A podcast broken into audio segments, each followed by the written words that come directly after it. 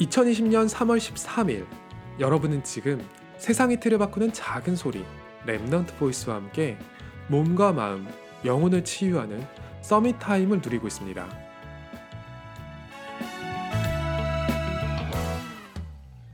재난 영화를 보면 항상 클리셰가 있어요. 누군가는 그 재난을 예측하고 이야기를 하지만 무시당하죠. 재난이 온다는 사실을 받아들이게 되면 가진 사람들일수록 포기해야 할 것이 대단히 많기 때문이에요.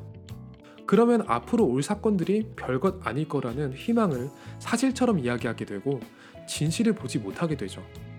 막상 재난이 오면 그게 필요가 없어지는데 사람들은 지금까지 쌓아놓은 것, 눈앞에 있는 것에 더 집착하게 돼요. 성경에 있는 수많은 이야기도 사실 끝없이 반복되는 이야기예요. 인간은 이미 위기 가운데 있고 답은 복음이라는 거죠. 그런데 애굽의 바로 같은 경우에는 아홉 번에 걸쳐서 나라가 풍비박산이 났는데도 열 번째 재앙이 올 때까지 그걸 인정하지 못해요.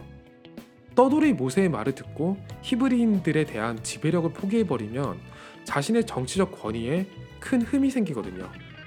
다 무너져가는 나라에서 왕노릇 하는 게 무슨 의미가 있겠냐 싶지만 막상 그 위치에 있으면 그게 안 보이는 거예요.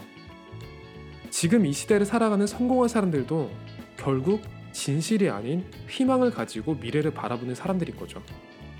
모든 사람들 앞에 확연하게 와 있는 위기인데도 그걸 인정하면 포기해야 할 것이 너무도 많아 보이거든요. 결국 더 많은 것을 잃게 된 상황에 몰려도 애굽의 바로처럼 미련을 쉽게 놓지 못할 거예요. 성경에서는 그런 일이 앞으로 많이 일어날 것이라고 이야기하고 있어요. 제가 하나님 앞에 무릎을 꿇고 기도했을 때 제게 가장 먼저 보였던 미래는 철저하게 무너질 제 모습이었어요. 저는 기도하면 밝은 미래가 보일 줄 알았거든요. 그래서 이건 뭔가 아니다 싶어서 끝까지 그걸 인정하지 않으려고 했죠. 그래서 저는 미래를 제대로 못 봤어요. 그 무너진 제 모습 뒤에 시대를 이길 복음을 가진 제 모습이 따라온다는 사실 말이죠. 여러분은 지금 어떤 미래를 보고 있나요? 성경의 끝은 결코 지상낙원이나 신천지 같은 것이 아니에요. 인간의 관점으로 볼 때는 철저한 멸망이지만 영적인 관점으로 볼 때 그리스도의 절대적인 승리로 끝나는 이면적인 결말이죠.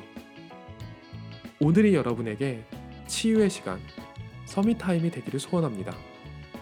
여러분은 지금 세상의 틀을 바꾸는 작은 소리, Remnant Voice와 함께하고 있습니다.